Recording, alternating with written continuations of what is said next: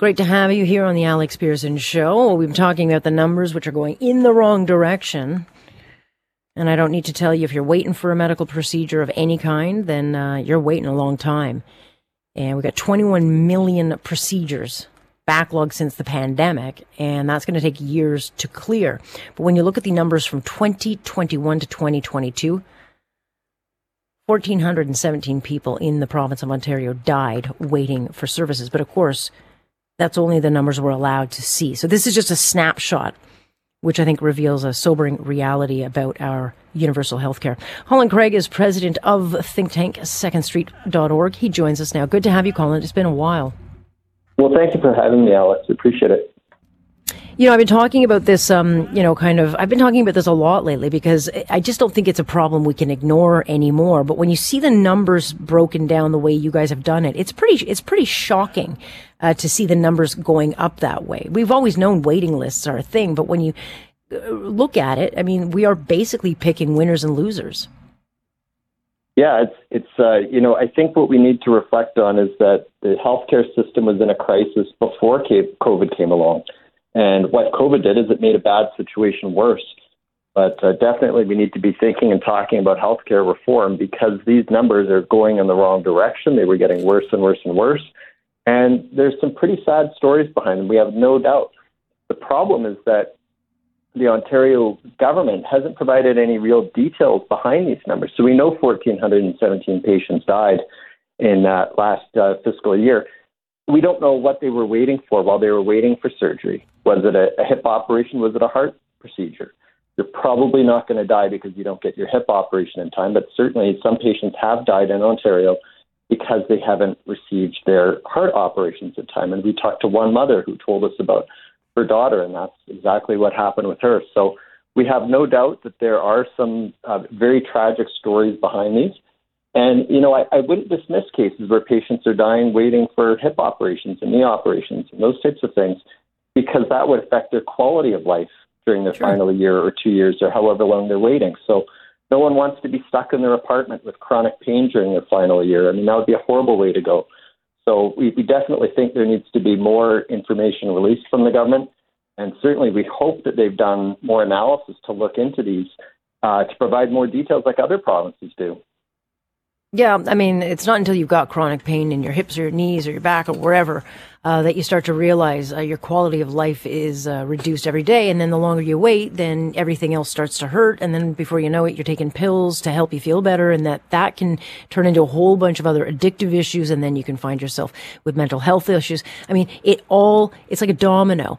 But wh- you guys got your information through a freedom of information request. And so look, that's really the only way we can hold governments to account these days. But it is getting harder and harder to get information that belongs to us. So what do, what are you waiting for? Because you're challenging this, but what is it that you're waiting for to be able to tell the true story here?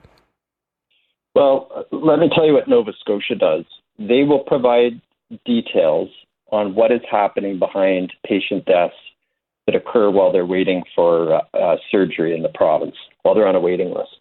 They will tell you for each case when the patient went on the waiting list, how long it was until they, they passed away, how that compared with the recommended wait time, uh, if a surgery was scheduled. Uh, they also certainly tell you what the patient was waiting for, which is one of the most important pieces of information. And they'll even tell you, for example, last year they said there were three hundred sixty-seven patients in Nova Scotia who died waiting for surgery. And they said of those, fifty-one were cases where the patient was waiting for a procedure which could have potentially saved their life. And then they break it down even further, and they say, okay, of those fifty-one who were waiting for things like heart surgeries and that, uh, over three quarters of them had waited longer than the recommended wait time.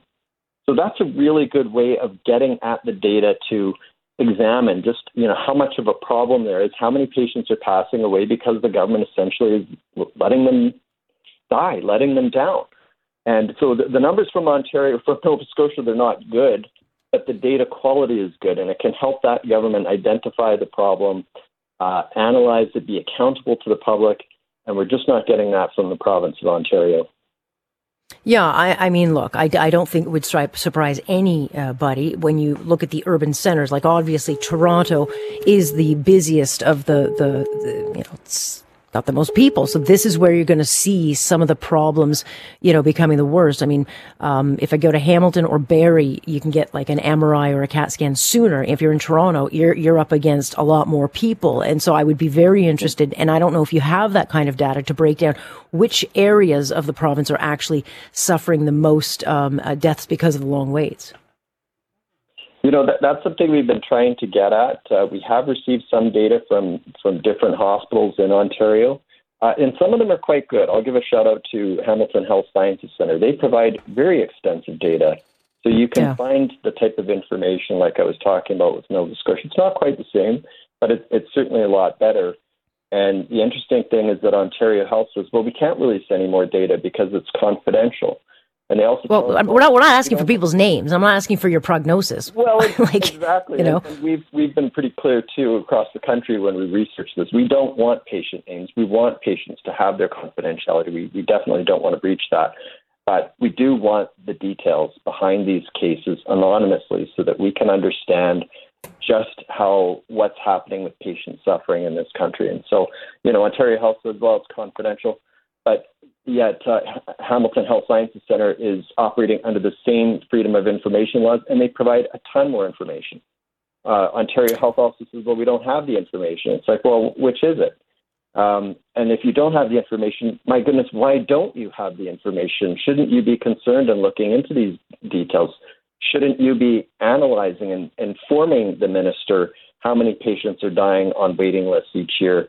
Uh, while waiting for procedures which could have potentially saved their lives. I mean, there's generally speaking in Canada, there's a real lack of accountability when it comes to uh, analysis and tracking of data and releasing the, that information to the public when it comes to patient suffering. Because you just mentioned that there's all kinds of ways that patients suffer beyond losing their life on a waiting list. Patients will You know, be put on a year, two-year long waiting list for hip surgery. They're dealing with chronic pain. They're popping painkillers, and then they end up with mm-hmm. liver problems because they've been popping painkillers for so long. Uh, some patients uh, develop depression. Some have suicidal thoughts. I mean, these are all very tragic side effects from long waiting lists that happen in this country, and governments do not uh, track that information and disclose it, but they certainly should. Well, they should. I mean, because we have no other choice of where to get our medical care in this country. And the Canada Health Act should have said it at the beginning and seen, like, we need an accountability check. Provinces must put information up. But it's not in the interest of the government of the day to put information that doesn't play well uh, out there. And so, look, there's plenty of blame to go uh, around government to government on who is, is failing to act and deliver what we pay billions of dollars for. Were you able to find out in your data? I mean, the waiting lists aren't new.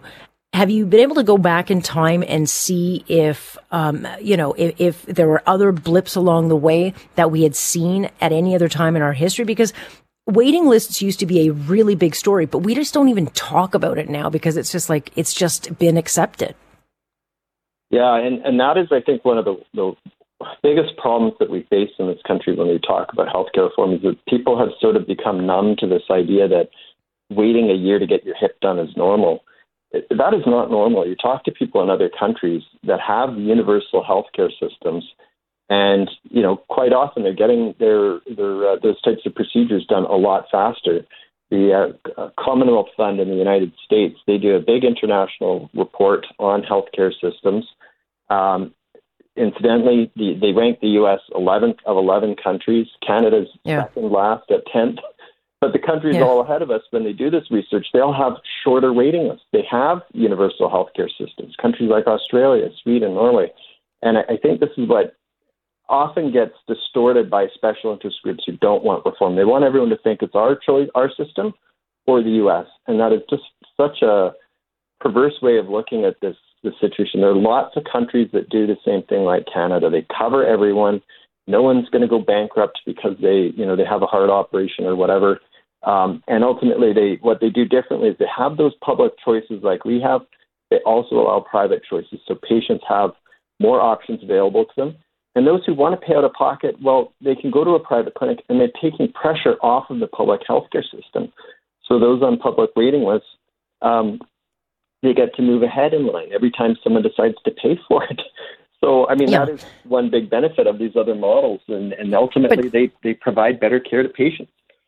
I know, but, but you know, we get the same union kind of rhetoric, yeah, that it can't work, that we'll be stealing doctors and nurses, that people with no choice will be left with a, a bad choice, or, uh, you know, people under the margins will, will have, you know, substandard care, which is just not true. But I mean, for the unions, it comes down to protecting their dues. They want to make sure that they're robust. And so they don't want to see any other system coming in.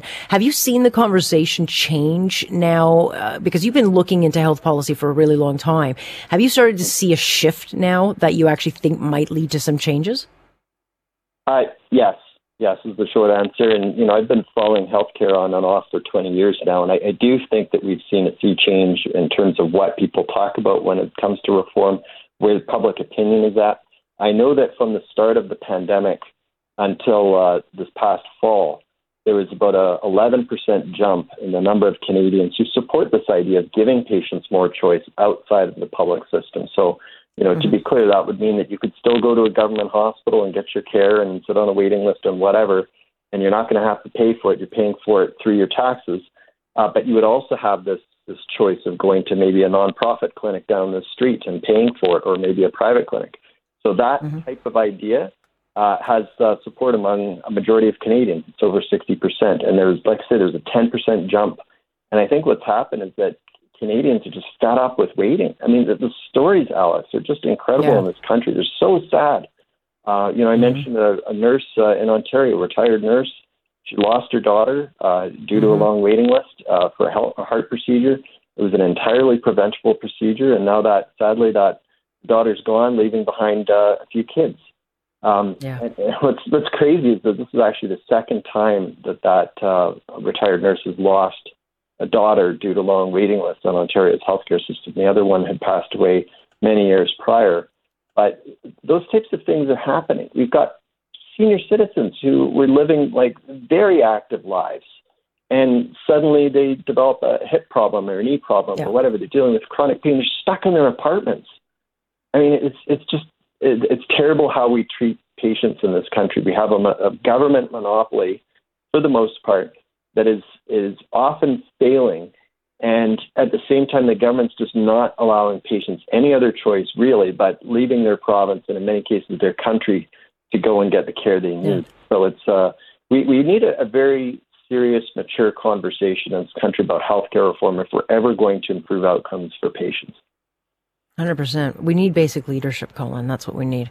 Um, we'll talk again, because every time you send me your data, I'm just like, what? Oh, my God. But uh, I'll uh, look forward to seeing the data once you're able to hopefully finagle that. Thank you. Thanks a lot, Alex. Appreciate it.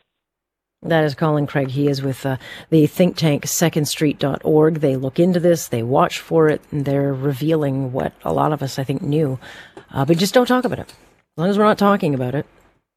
You look at the numbers like they're just numbers. No, no, these are people, people's stories, people's lives. And I've heard many, many stories from a lot of listeners who share their stories, and it's it's tragic.